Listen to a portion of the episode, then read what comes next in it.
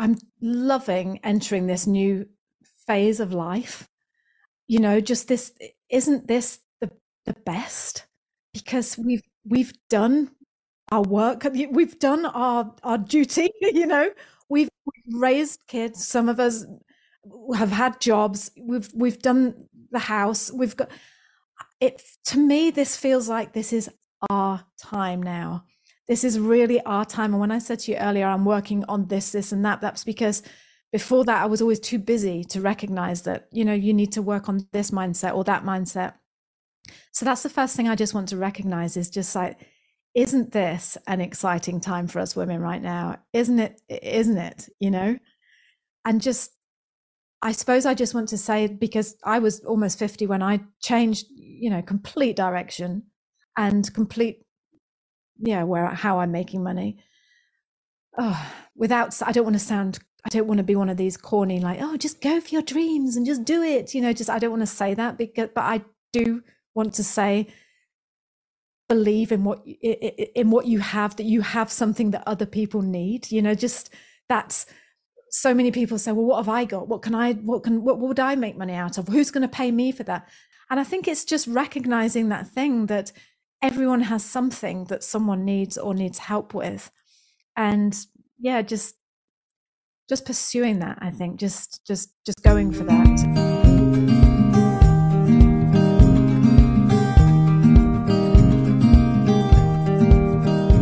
Welcome to the Boomer Woman's Podcast. I'm your host, Agnes Knowles. Boomer. Some people don't like the term, but I think, like many other words, it's all in how you say it. My umbrella business is Boom with a Bang, and I think we should keep that in mind as much as possible. We Boomer women don't have a lot of role models as we traverse this chapter, so, the goal of this podcast is to introduce you to guests who might incentivize, encourage, teach you to embrace your wisdom, our wisdom. With this incarnation of the Boomer Woman's podcast, I'm interviewing people who have a message of interest for our demographic. If you want to hear about or learn about something specific, let me know and I'll find someone who understands us to talk about it.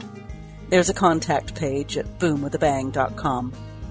If you want to be a guest on podcast or know someone who would be a great guest, message me. Finally, this show is all about conversation. We women know its value, we know how to do it, and we must perpetuate the art form. So let's get started with today's show.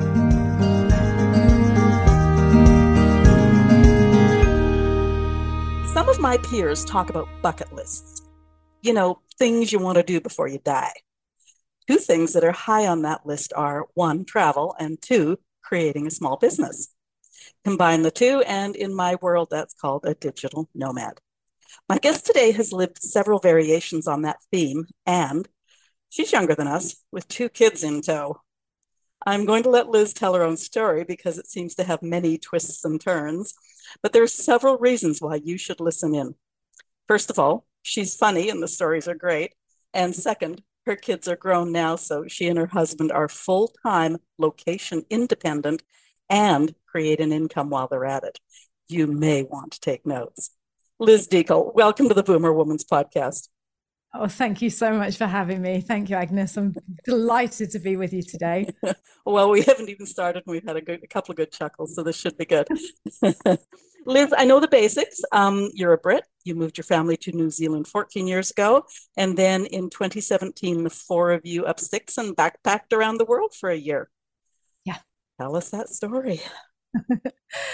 well, it was, yeah, we were living in New Zealand. First of all, we moved to New Zealand from the UK. And uh, when we got to New Zealand, I decided to homeschool my children so we were already in that we were in a position where we didn't have to worry about you know taking time off schools and things like that because a lot of people say how on earth did you travel the world how did you get them out of school so that's the first thing you need to know i was homeschooling my kids which was great it was absolutely I, it, it, I say it was great it was there was there was a lot of tears and things like that because it, but yeah on the whole it was Who, whose tears Oh, always mine, always oh. mine. Mainly in the toilet, just like you know, just like just don't come in. yeah, it was that that was a whole different journey. That was one of those things that again, it was something that I'd always wanted to do was homeschool my kids. And I couldn't do it in the UK because we couldn't afford to go down to one wage. And if I'm honest with you, when at that time when we were living in the UK, homeschooling was considered a bit weird. You know, it was a bit only only like you know extreme people do homeschooling, and I could never quite get my head around that. But yeah, it wasn't a choice that I had when I was in the UK because of the finance financial side. And then when we moved to New Zealand, we were in a really lucky position that Brian's wage was just enough to cover me being able to stay at home. And I thought, I met a, a German lady who lived down the road. She was a vet and she was homeschooling. And my daughter was having horse riding lessons from her. And I was talking to her about it. And she's like, Well, why don't you just do it? And I said, Oh, no, I'm not a teacher. And, you know, I wouldn't be able to. And she said, Just do it for a term and see how it goes. And so I said, Oh, okay, then. So I did it for a term. And that term turned into 10 years. so that's the first thing you need to know is that, that, that we were homeschooling. So, yeah, they got to an age, Agnes, where it was we'd always always wanted to travel the world with our kids me and brian my husband. And they were 16 and 13 and we were on this campsite. We'd gone on holiday to this campsite and we were sitting there under the stars one night and we started talking as you do about you know oh wouldn't it be great if this is all we did? You know if we just imagine if we had a life that we could just travel and just you know just be with the kids and we were getting paid for it that would be even better and you know I, i'm sure everyone has those conversations and all of a sudden, we just said, Are we ever going to do it? You know, are we ever going to do this thing that we, we dream about doing? And it was one of those moments where it was just, Well, are we? And then we said, Not unless we make it happen. So we sat and we put our heads together and we said, Realistically, how much would we need? You know, how much would we need to travel the world?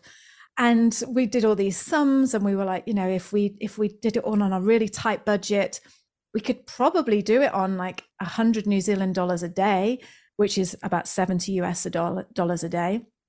So we did it and we worked out how much would that would be for a year. And I think it came to about $40,000.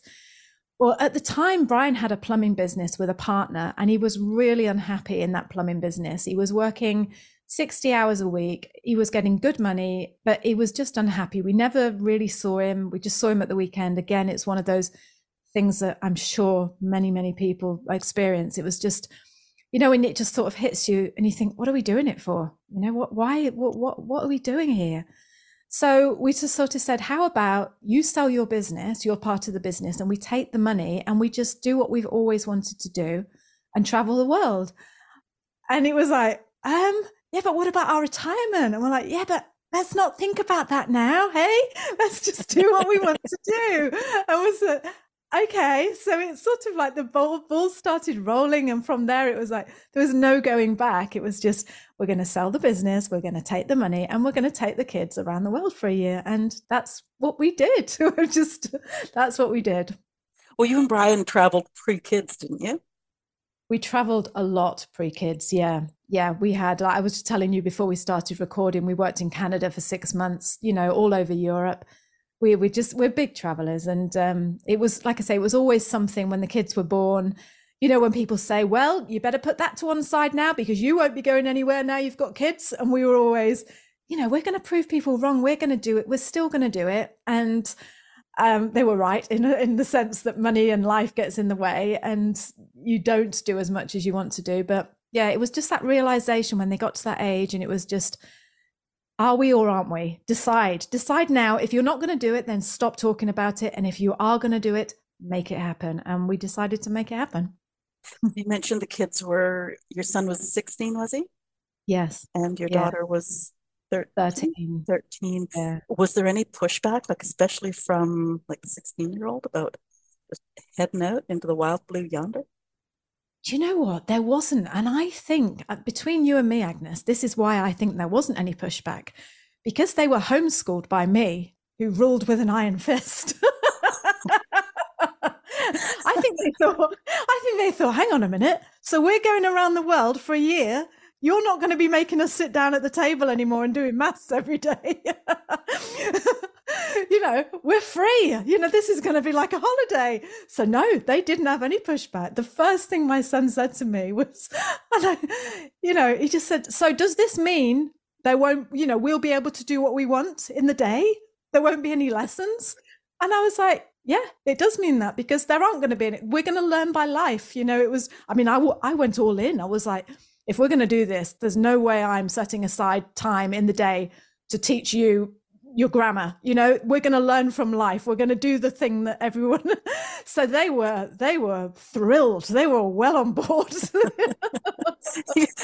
Just listening to you and watching you ruled with an iron fist just does not seem congruous with the person i'm looking at. I, I i i know when i said that i thought i hope that didn't come out the wrong way but ruled with an iron fist to me means strict. And yeah i was strict I was strict because I was scared, basically. I was scared of getting it wrong and I was scared of failing them with their education. So the way I I I did that was to make sure that I was covering all bases and they you know they they they just did their lessons for 4 hours a day. They did their lessons and and yeah, that's how we did it. So when we went around the world and they found out they weren't going to be doing those lessons, they were they were they welcomed it with open arms. yeah. Okay. All right, let's get into the nitty gritty. If you don't mind me asking the financial question, the four of you traveled on $70 a day. Mm-hmm. I'm single. I want you to tell me how to travel on even $35 a day. I won't even ask for a quarter, I'll ask for half of that. How did yeah. you do that? Yeah, and thank you for asking that question. And we did that by mainly by couch. So it was the it's when you travel, it's the accommodation that take up the bulk of your of your budget isn't it? By the way that $70 did flights. So flights are all covered by we rented our house out while we were away and the the, the money that was left over after we'd paid the mortgage every month was like something like about i don't know $10000 $15000 we used that money to pay flights around the world and things like that. Okay. so the $70 a day is just to live. It's accommodation it's food it's sightseeing, it's getting buses around. So that's that's what the seventy dollars a day costs. And yeah, we did that from um, something called couch surfing, which I'm happy to go into, and also house sitting. Um, and another thing called Servas, which is uh, similar to couch surfing, but it's a little bit more. It's for um, I don't want to say I don't want to say older people because it's not, but it's it, it, the people that are in Servas are more like our age. You know, they're more they want to get to know the people rather than couch surfing is just giving you a bed for the night and they're you know they're they're just travelers themselves. But so yeah those three things combined agnes we went around the whole of japan for a month and didn't spend one cent on accommodation in japan. So that's how we did it. Okay so couch surfing like we all know what couch surfing is. You're in a stranger's house with kids or, or, or you're for people. My couch will not hold all four of you. I'm sorry. Like I mm. yeah, I need you to expand on couch surfing. So couch surfing is it's a bit of a silly name really because throughout the whole time we were away for a year we didn't actually my my son did he had to sleep on one couch but we didn't sleep on one couch so couch surfing is set up by travelers when we were doing it it was free to join uh, you know, it was a free service but now they i think they charge a hundred dollars a year to be in that uh, you know, be part of a couch, be part of the couch surfing community, which is still an absolute bargain. Bargain, but when we did it, it was free. So the idea is couch surfing is made up of travelers like me and you that are happy to just help other travelers out when they're traveling. And it's a huge, huge website. You can go in and you can say, okay, I'm coming to Victoria in Canada and I am looking for a family who will host another family or i'm looking for a single lady who will uh, who will host me i'm a single lady. And you know and you can you can find it to the finest details. You can say like i'm a non-smoker. I don't like i i, I love animals. You know i don't love animals. You can it, it's literally oh, it, it, it's an incredible service. It's got a bit of a not I don't want to say bad reputation, but when people say couch surfing, they imagine dossing down on someone's couch. Like you're turning up, it's all druggy, and everyone's just there smoking joints with an old dirty mattress in the middle of the floor. You know, you say, you say that like it's a bad thing. Yeah, well, exactly. and I had my children believe that for a long time that that's what they were going to. but the reality, the reality, and I, you know, it it was I, it couldn't have been further from the truth. It was just beautiful families, beautiful couples, people who were just willing to just give you their spare room for two or three nights, sometimes longer. I mean, we stayed in Japan with one one, one family for five nights. And in return, I mean, you just you get to know these people, you swap stories, you have dinner. You know, you as the guest makes you you I, I, this is what I always do anyway, and I made sure that we always did it, and I would recommend that you anyone else always does it. You say, I would like to cook you a meal on the second night that you're there. Please, can we cook you dinner? And and you know, ho- be your not slave. What's the word? You know, when you're you know, be your be. You know, I can't think of the word, but I'm you okay know, with slave. we will be your slave for the night. My children will be your slave for the night. They'll carry your dinner to your anyway. So yeah, we made dinner, and yeah, it's just that that that reciprocal thing of just meeting people and just sharing stories and helping people out. So that's what we did. We just we went around the world doing that. And at first the first the very first place we did it actually was in america um, we were going over to see brian's brother in florida and then we hired a car and drove from florida to upstate new york. And on the way we stopped in charleston and the very first night that's the very first time we ever did it and we couch surf with a a gorgeous lady there that just opened her beautiful she, honestly agnes she had this beautiful house in in charleston and it was overlooking like this like this reeds like this um i don't want to say uh like a like a swampy sort of reed but i'm making it sound horrible but it was beautiful and she had a hammock in, on the deck and it was like overlooking these reeds and it was just like walking into something that you see in a film you know and she just she she she had two spare rooms and she just said there you go there's your room and I was just I couldn't believe it. I was just like, wow, this is this is incredible. You know, it's just wonderful. And that that was the generosity of the people around the world that opened their their homes to us. So So are are the hosts actually oh, I don't know what the word is. You're going to write a note saying find a better word than slave and I'm going to write a better word a note saying find a better word than like do they provide credentials or any sort of recommend yes. like Yes, they do. Yeah, they've got reviews. They've got oh, good. yes, yeah, so you can't just yeah, you can't just be anyone, any Tom, Dick, and Harry, and just say, "Oh yeah, come and stay with me," because you know that might that might be a bit dodgy. But so yeah, you you always look at the reviews and and and, and yeah, just read who they and, and they usually put a, a a big bio up of themselves. I mean, I know anyone can put a bio up of themselves, but it's not hard to do research on someone, is it? You know, once you've got who they are, you can go through the reviews and and even go from the reviews of the reviews of the reviews if you really want to you can really delve in to see okay. But um i i mean we were traveling as a family of four which i yeah. think was a big it was a big it felt safe you know i don't i don't know how it would feel to do it as a as a single person i can't speak for that i can only speak for a family but and we always felt safe and yeah, I, I can't believe that people just open open their homes to a family of four, and not just a family of four. Like my teenagers are big, you know, and they they take up a lot of space. my son's feet are huge, and it's like so. In in essence, it was like offering us place to stay for four adults. Just made me realize how kind people are around the world. Just how wonderful and and welcoming people are, and just yeah, it was yeah, it was it was great, absolutely fabulous. So inquiring minds need to know. Apparently, I'm supposed to ask you what happened to your daughter in Italy. About my oh yeah no because if I tell you this story, you're never going to go couch surfing, and I don't want to put you off. well, don't put it in your talking note points then. okay, I'll go on then, Agnes. You've twisted my arm. I'll tell you. okay, I will tell you this story, but you you just promise that you won't take this and think, oh, that's it. I'm never going couch surfing. So we would, because this was a very rare, it was a one off. Everyone else apart from this was really, really great and fantastic. But this one time was a little bit, was a little bit weird. So we wanted to stay in Florence. It was the middle of summer.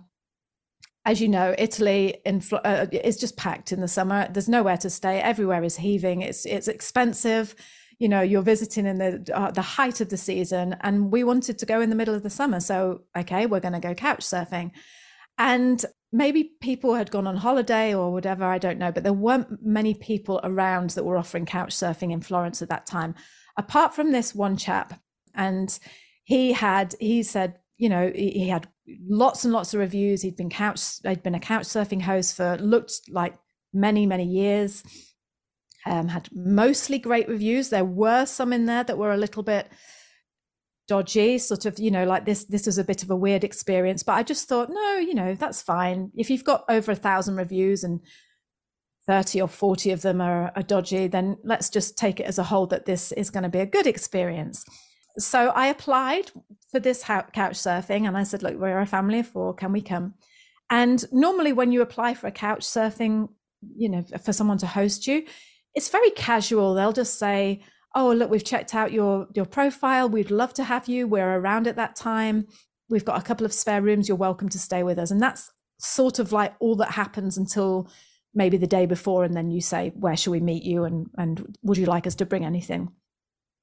But as soon as I applied for this couch surf in Florence, um, the chat the, the the guy said, "Yep, okay, I'm I'm happy to have you. There are a few things that I'll need to know." He said, and you know the, the first of all, I need to know what sort of food, if you were going to cook a meal for me, what sort of food would you cook? And so I thought, well, that's a bit weird, you know, asking me that months before. I don't know, you know, just so I said, oh, we would cook you. I said spaghetti carbonara. I think oh, no. looking, back, looking back, that was probably the wisest idea when I'm looking when I'm staying in Italy. But spaghetti carbonara, the reason we always chose that is because it's so easy and the kids can make it, and it's just Uh, it's a nice dish you know it's just a, it's a nice easy dish and yeah so that was the first question so that came back and that passed and then he said okay and he asked a few more questions about brian and what he did for a living and you know what we were doing fair enough you know we're coming to stay in your house i understand that you want to know these questions and then he said to me i'd like to know your body measurements i'd like to know you and your family's body measurements you for caskets or something. yes. Well, exactly. You know, you you I've got a 16 year old son here who watches horror films constantly. He's like, I'm not going there. He's he's he wants to know so he can make bodysuits. He's going to bury us in the garden. And I was like, No, he's just going to add weights and sink you into. Yeah. Oh no, that's Venice. You're safe. Yeah. and I said, Oh, don't be silly. Stop being so dramatic. I said, Don't be silly. That's not what it is at all. He probably just wants to know because of you know the the, the how much space we're going to take up in his flat because he'd already told me that he had a top floor apartment in Venice, um, a, three or four bedroomed apartment on a top floor. Anyway, so I said, okay, well, I'm five foot four, and my husband's five foot eight, and my son's ten foot ten foot eleven. you know? so, and so he said, okay, that's fine. I'm particularly interested in the younger younger member of your party how uh, how many inches long is she? And I said to Brian, what's what? Why does he want to know this? And um, Brian said, well, just ask him. Why, why does he want to know? So I, I emailed him back and I said, is there a reason you want to know this? And he said, yes, because I'm arranging bed sizes.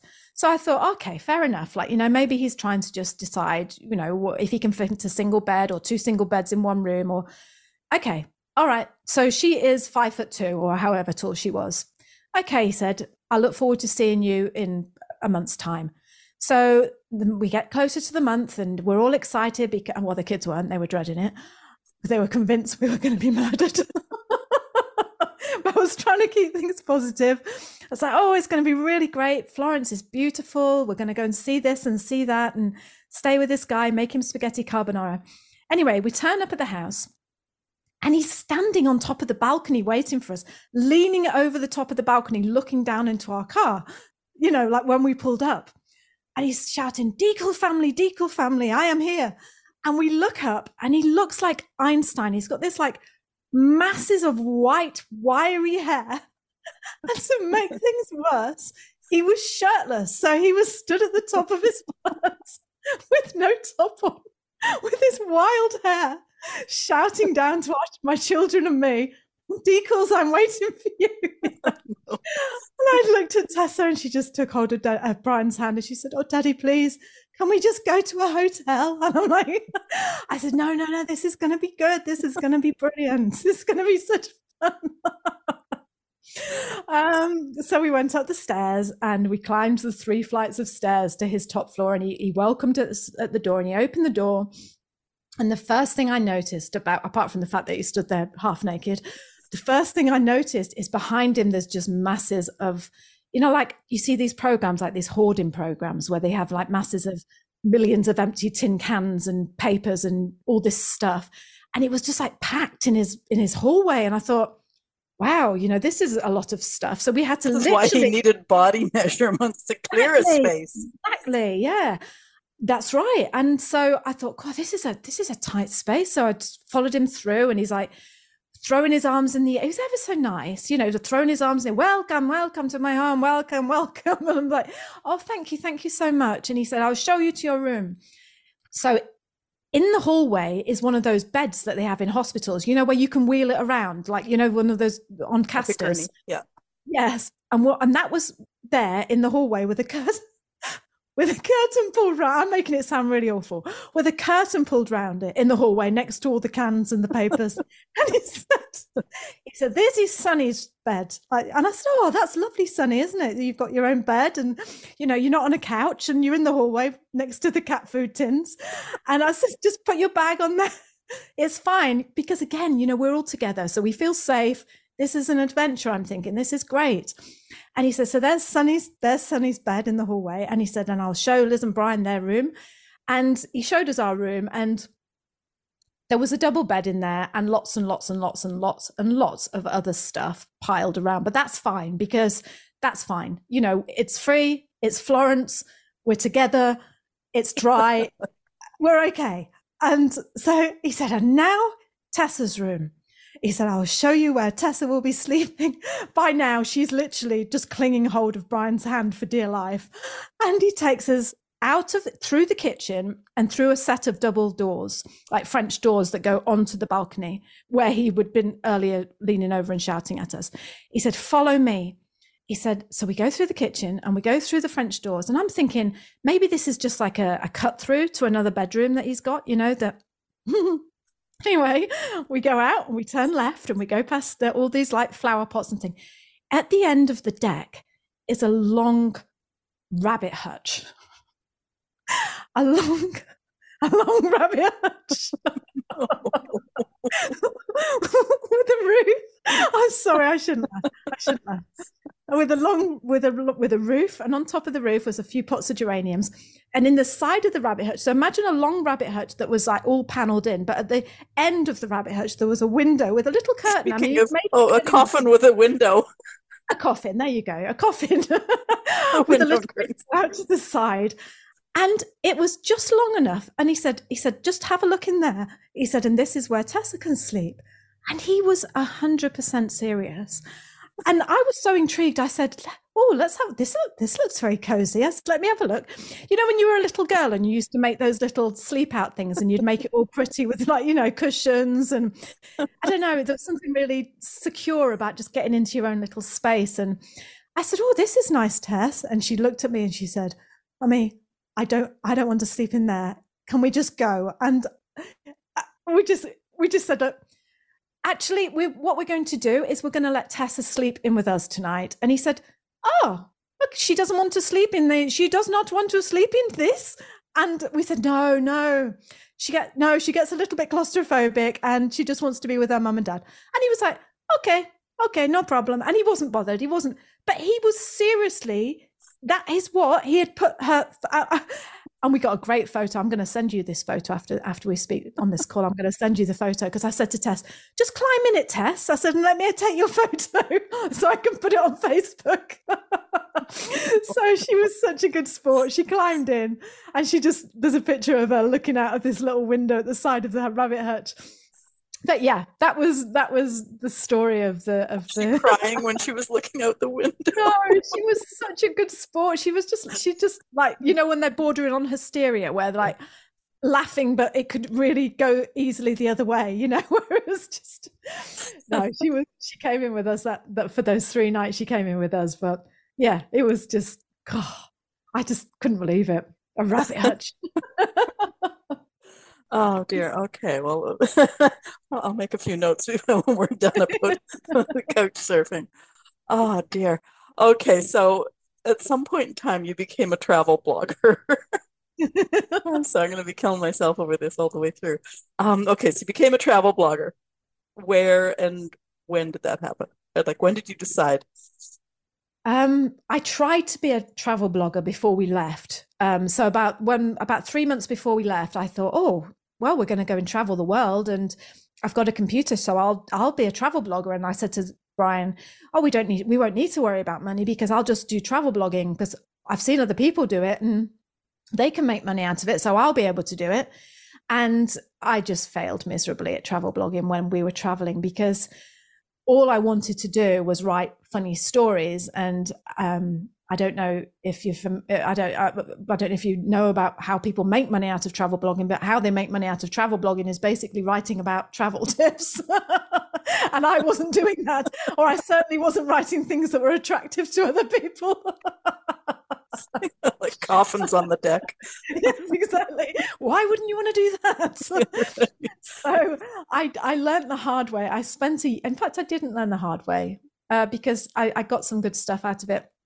I spent the year writing stories, which obviously uh, I turned into a book later on. But I, I spent the year writing stories, but stories don't make you money you know, like I say, writing about hotels and putting affiliate links in makes you money. But I didn't do with that. I didn't know how to do that. And I wasn't interested in doing that.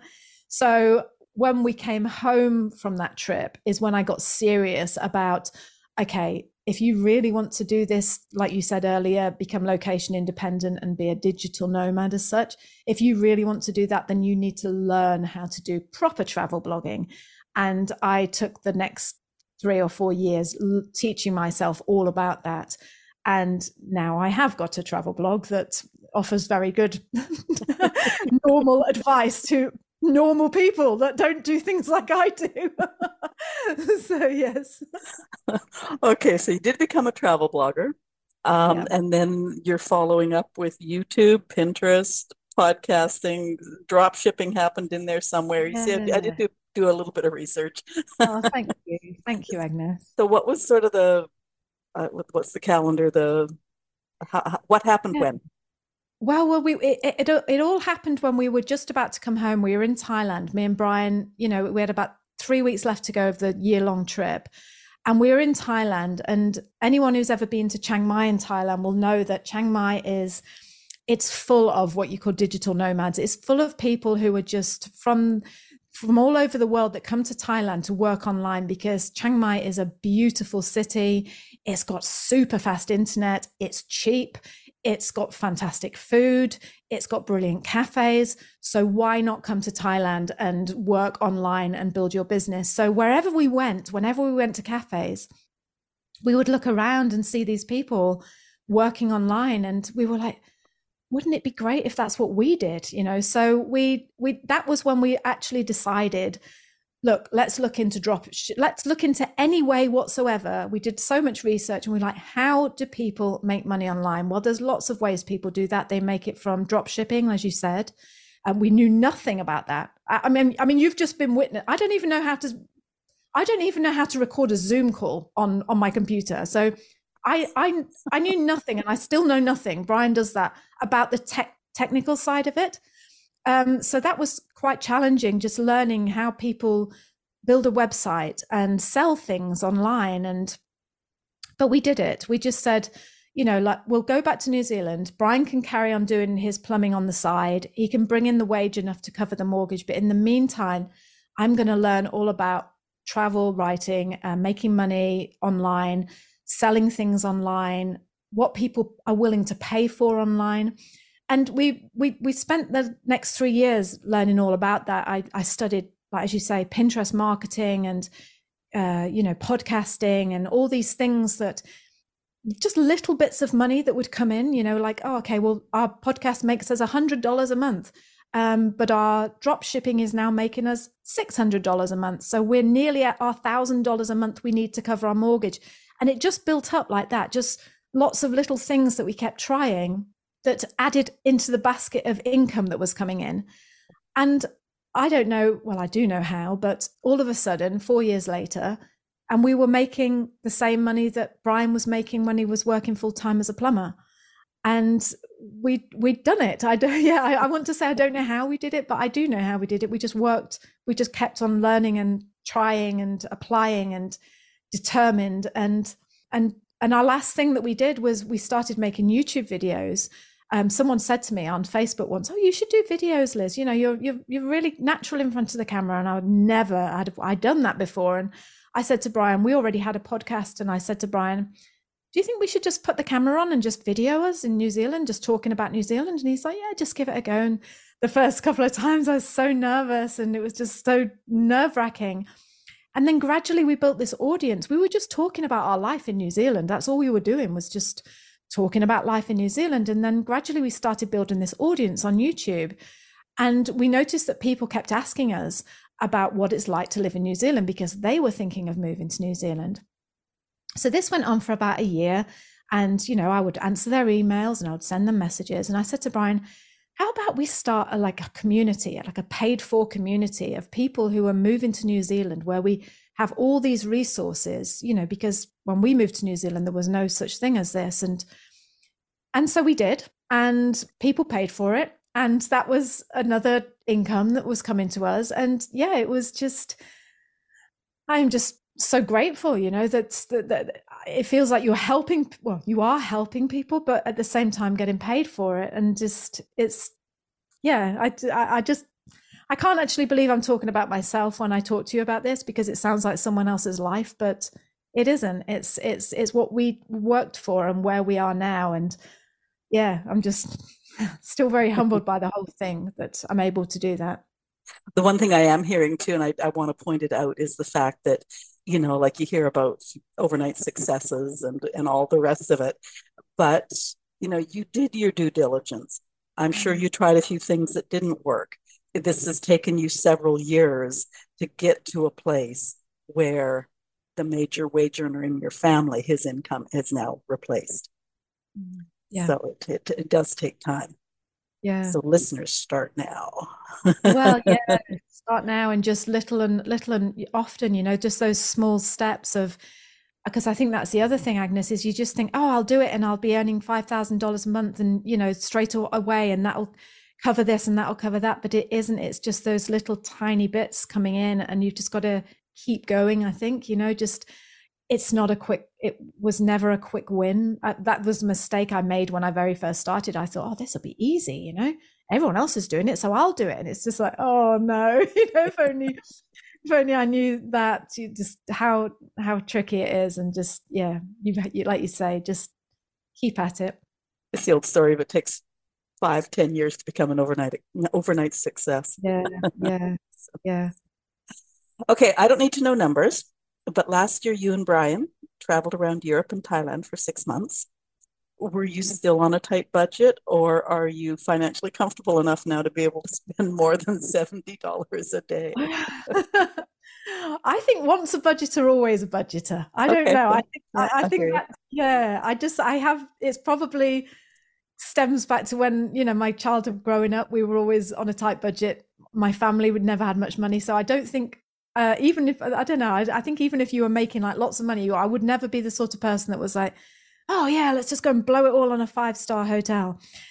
What we did what the trip that you're talking about was what we did last year when we we we bought a vintage car in the US uh, in the UK and we drove it down to Greece I think my biggest achievement in my whole life that is uh, that I can honestly say when I sat with my kids was we were able to afford to fly our children out from New Zealand to Athens, pick them up in Athens, take them over to one of the islands and stay in a it was nothing fancy but it was a beautiful little, you know, uh, Greek Airbnb sort of thing, you know.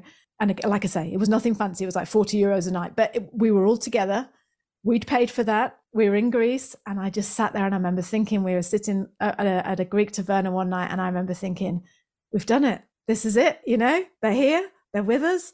We're paying for it. It's just we've done it. So yeah, it was just it was it was it was a great feeling and i don't mind talking numbers and i know you said you don't need to know numbers but whenever i'm listening to a podcast i'm like please tell us numbers please tell us you know but our goal was always to make 10,000 New Zealand dollars a month. That covers everything for us. Like, you know, that covers our mortgage, our living, our expenses, our travel.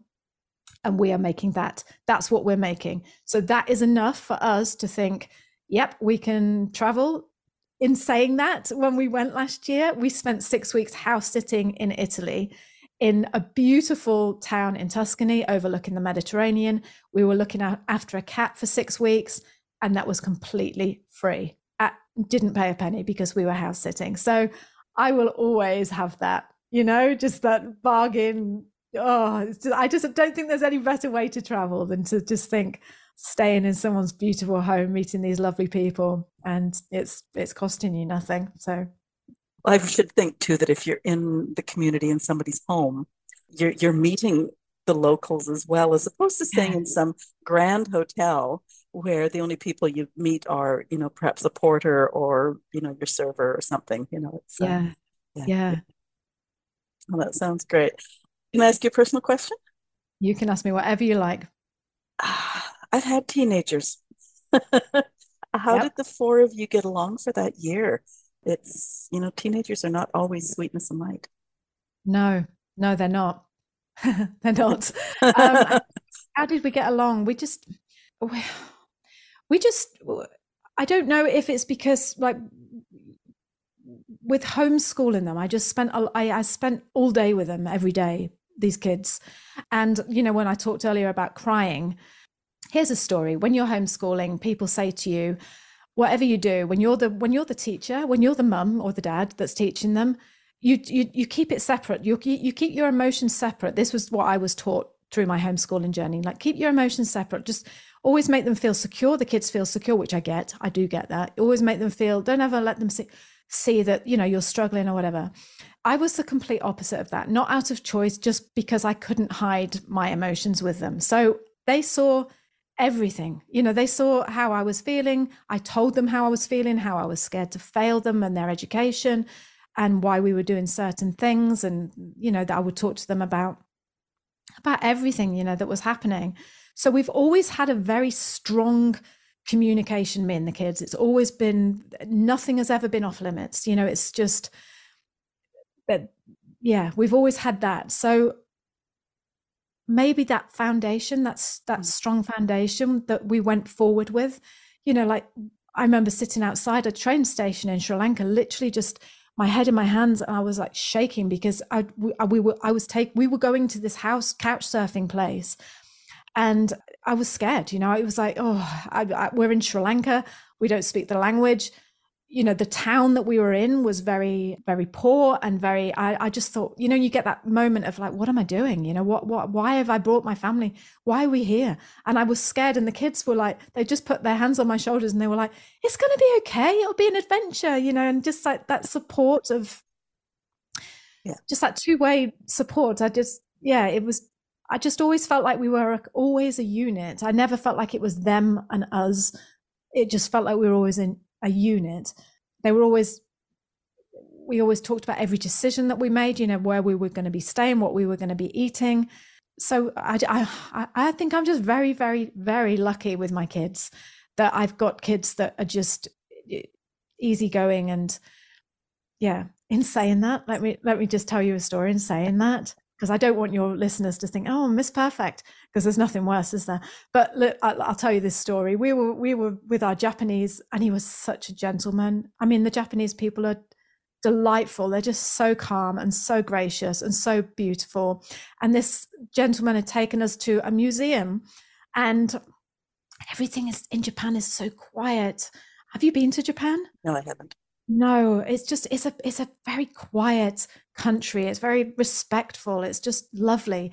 And, it, and on top of that, not only are we in this quietest country in the world and everyone's respectful, but we're now going to a museum, which is extra, extra quiet and respectful.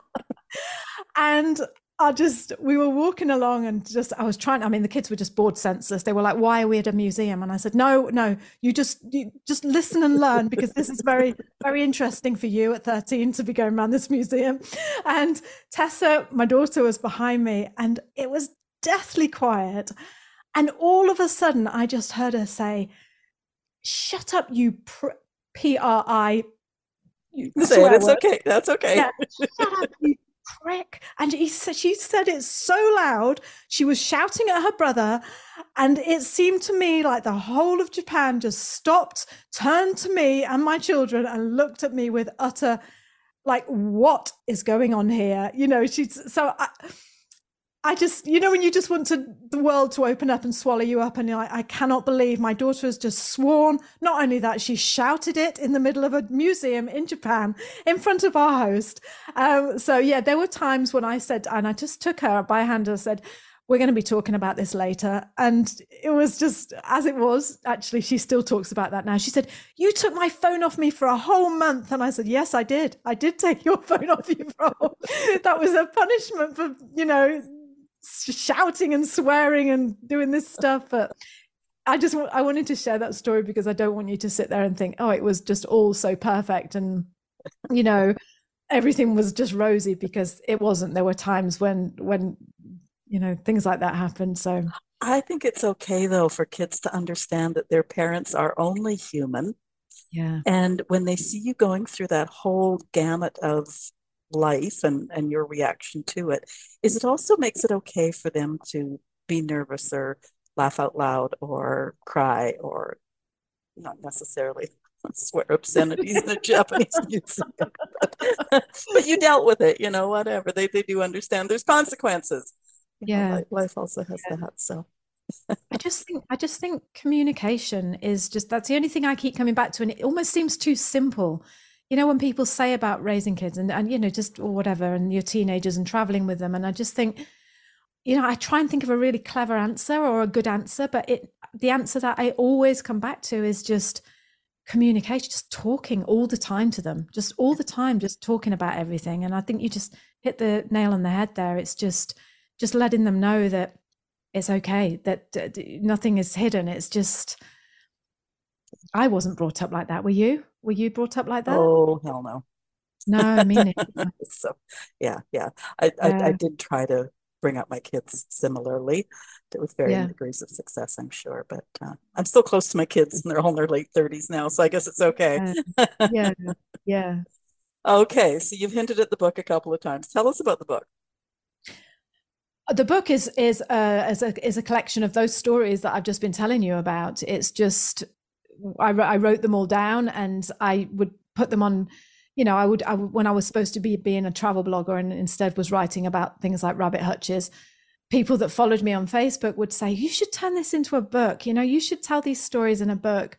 And so two years ago, that is just what I did. I just thought, yeah, I, I do want to share this. I, I do want to turn it into a book. So I put them all together and it is called the Travel Bog Diaries and and turned it into a book. okay, so we need to just clarify that it's a the travel bog, not blog. There's no L in that word. Do you want to explain your your anglicism there, please? the reason it's called travel bog, well, for a start, it's so as I just told you, it was I'm going to be a travel blogger. And so I thought, right, I'm going to have a travel blog. And then once we started traveling, and these stories started happening and i just used to go and hide myself away in the loo and just just to have some space away from oh there's the other thing you see. There's the other thing that you said about success. Just go in the toilet a lot of the time wherever you go just get away from your teenagers but, um, yeah i would go in the loo and i would just sit there and i'd just think of all these things that had happened and how i was going to write about them and you will know this because you told me earlier that your mum was from manchester so you will know that the word bog in northern england means toilet. So if you say, I'm going to go to the bog, it means I'm going to the loo. So it was kind of a, a, a play on the, the whole I didn't make it as a travel blogger, but I did make it as a travel bogger.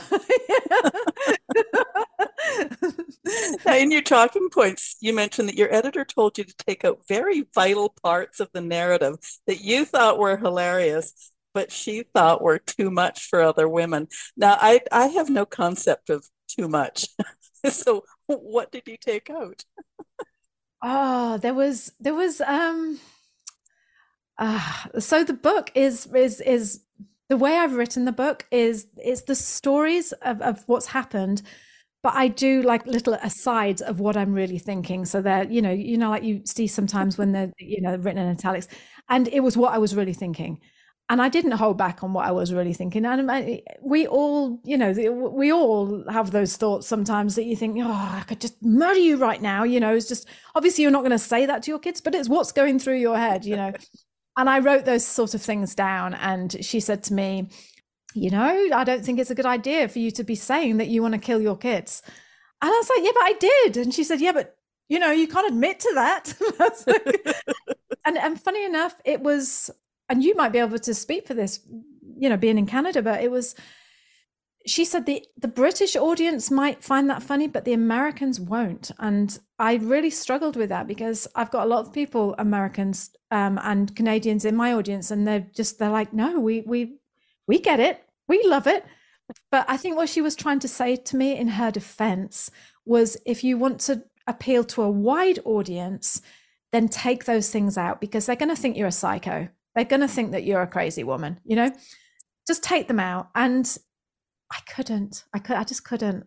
And I said, so if I don't, then I'm just going to please that smaller audience, but at least that smaller audience will be will love you. true audience. Exactly. Yeah yeah so that's a whole different conversation but yeah it was something that um I, am an insecure person anyway uh, but so to have someone turn around to me and say that's not good that needs to come out it was a it was a battle for a long time with myself of like do i do it to please or do i do it to remain true to myself and i chose to remain true to myself oh okay so it does have all those side thoughts it does yeah oh good good no that's and that's fair and i think your whole personality would suggest that, yeah, like how long do you have to hold their head underwater?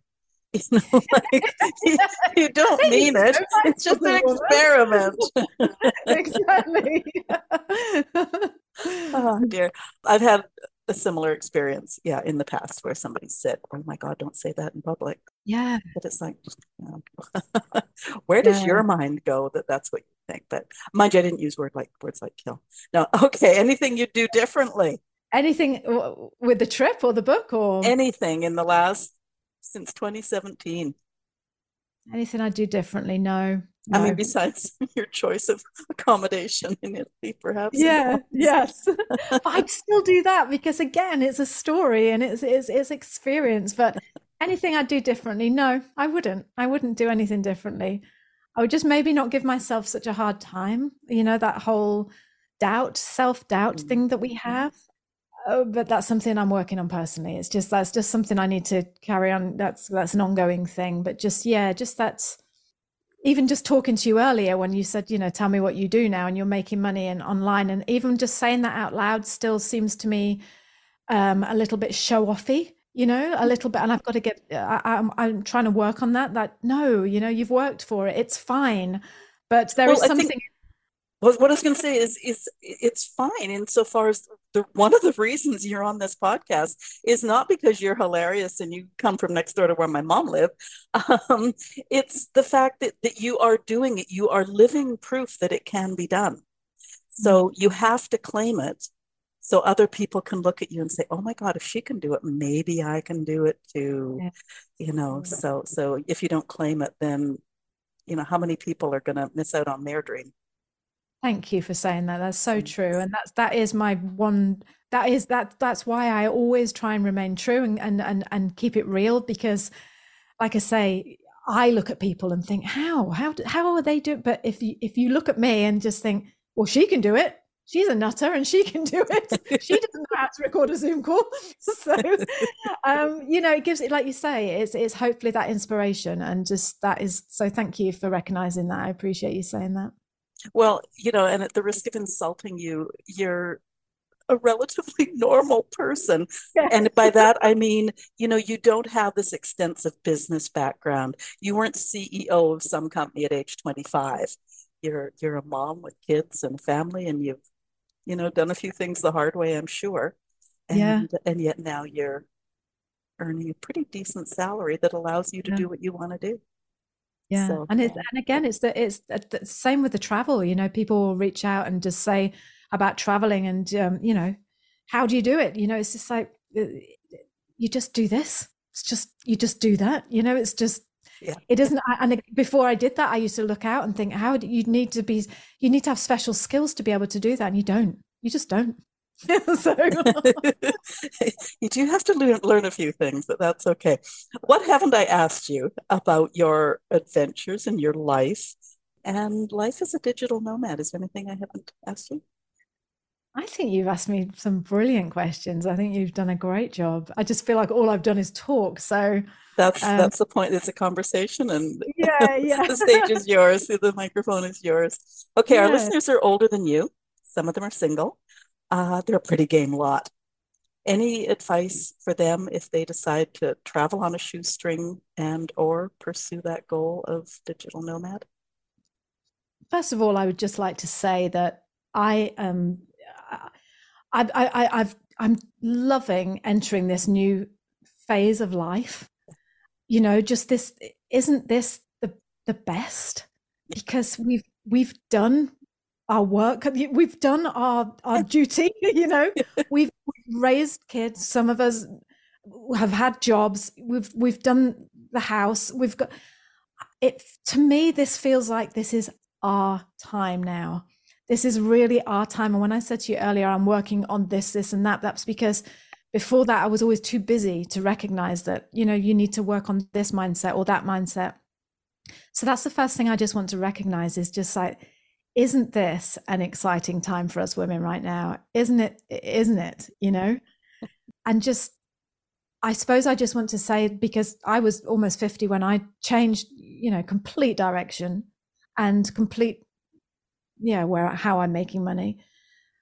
Oh without i don't want to sound i don't want to be one of these corny like oh just go for your dreams and just do it you know just i don't want to say that because but i do want to say believe in what in what you have that you have something that other people need you know just that's so many people say well what have i got? What can i what can what, would i make money out of? Who's going to pay me for that? I'm just going to share a really quick story and and then i promise i will i will let you go but there's a lady on my email list and she's a size 18 and she used to do she used to be a yoga teacher and she just said to me what what have i got? And i said so hang on a minute you're a size 18 and you you know yoga yeah? And she said yeah I said, please, please, please, please start a, a size eight, a, a, a, plus size yoga class. Please do that. And she's like, well, and I said, do you know how many women are put off going to yoga because they are scared they're going to get there and everyone's going to be stick thin and super flexible. Can you imagine how wonderful it would be, Agnes, to just go to a class where everyone was just like, you know, not was this not this perfectly size eight svelte flexible how wonderful that would feel. I said to this lady, I said, You have got such a gift. You know, you please share that. And I think it's just recognizing that thing that everyone has something that someone needs or needs help with. And yeah, just just pursuing that, I think, just just just going for that. And I, I yeah. had almost that exact same conversation with a woman 10 years ago. So Did you? Yeah. Yeah. And uh, I, I do want to say that I'm going to take this last two minutes of what you've just said and email it to you so that when you have doubts, you listen to yourself. Yes, yes. oh, thank you. Thank you. Okay, one more personal question. Yeah. Favorite New Zealand wine, red and white. The name or the or the or the or the you know that so all it's of it. Pinot Noir. Anything. Okay. Yeah, all, always a New Zealand Pinot Noir and red red red Pinot Noir New Zealand. Um, I also love Oyster Bay Sauvignon Blanc New Zealand, okay. um, especially their fizzy version. That's really nice. Oh. Yeah, it, it's it's fizzy Oyster Bay Sauvignon Blanc, and it's like it, honestly, it you you can't taste the difference between that and champagne. In fact, I think it's nicer, and it's only eighteen dollars. So whenever we want a celebration, we're always like, let's go and get some Oyster Bay. It just is, it's lovely. Okay. But I'm a red. I'm a red girl. yeah, I am too. But you know, if you need a bottle of champagne-like wine, um, yeah, Oyster Bay sounds fabulous. Oyster Bay Sauvignon Blanc is delicious. It's really lovely. And any Pinot Noir? I think it's called Huntaway or something like that. Um, do you know what? I'm I'm gonna hands up and I'll tell you this now. I'm not a wine connoisseur. I'll just I just drink anything that tastes nice. Um, I'm not, you know, when people say, "Can you?" I'm just like, no, just give me whatever. It's fine as long as it tastes nice. Next time you're in Canada, come on over. okay, I will. You're like my mini me. I can't believe this. Oh dear. Okay, where do we find you on the World Wide Web? So I'm on, well, my name, lizdeacle.com. You can go there. That's that's a website that I have. I also have a podcast that I host with my husband, um, Brian, every week, and that's called It's a Drama. And my book is called The Travel Bog Diaries. So you can get that by going to the travelbogdiaries.com. Okay, that's great. I was just going to mention to you that your it's a drama.com. Yes. Oh, you have Liz Deacle as well? Just I do. Oh, yeah. okay. I, I am do, on. I have another monitor over here. I am yeah. on It's a Drama, and that seems to be home to many, many things. Blog, podcast. That's right. Well, the It's a Drama is my is my travel blog that I make the money on. So that's that's the one we were talking about. So yeah. oh, okay, that's great. Okay, so basically, you're on social also. You're everywhere on social. Uh, try to be. Yes. Yeah. I'm not great on social. I must admit, but yeah. that's great. Okay, website link will be in the show notes. All of the links will be mm. on your page at our website. Listeners, if you have thoughts on today's show, please talk to us. Leave comments where you're listening, you know, like on Apple Podcasts, or if you're listening at the Boomer Woman's podcast at boomwithabang.com, scroll to the bottom of the page and talk to us there. Leave stars and reviews where you can, they help us grow. Share this episode. Liz herself is worth sharing but her story is also a great incentive with tips to try some variation of budget travel and or creating an online business. I've mentioned it before, but I have a page on my website with ideas for earning extra money. Many of them are online. I'll put that link at the bottom under Liz's links. Liz Deacle, thank you for being my guest on podcast today. Thank you so much, Agnes. I've absolutely loved this. It's been brilliant. Thank you. I've had so much fun. Have a great rest of week. And you too. Bye. Bye.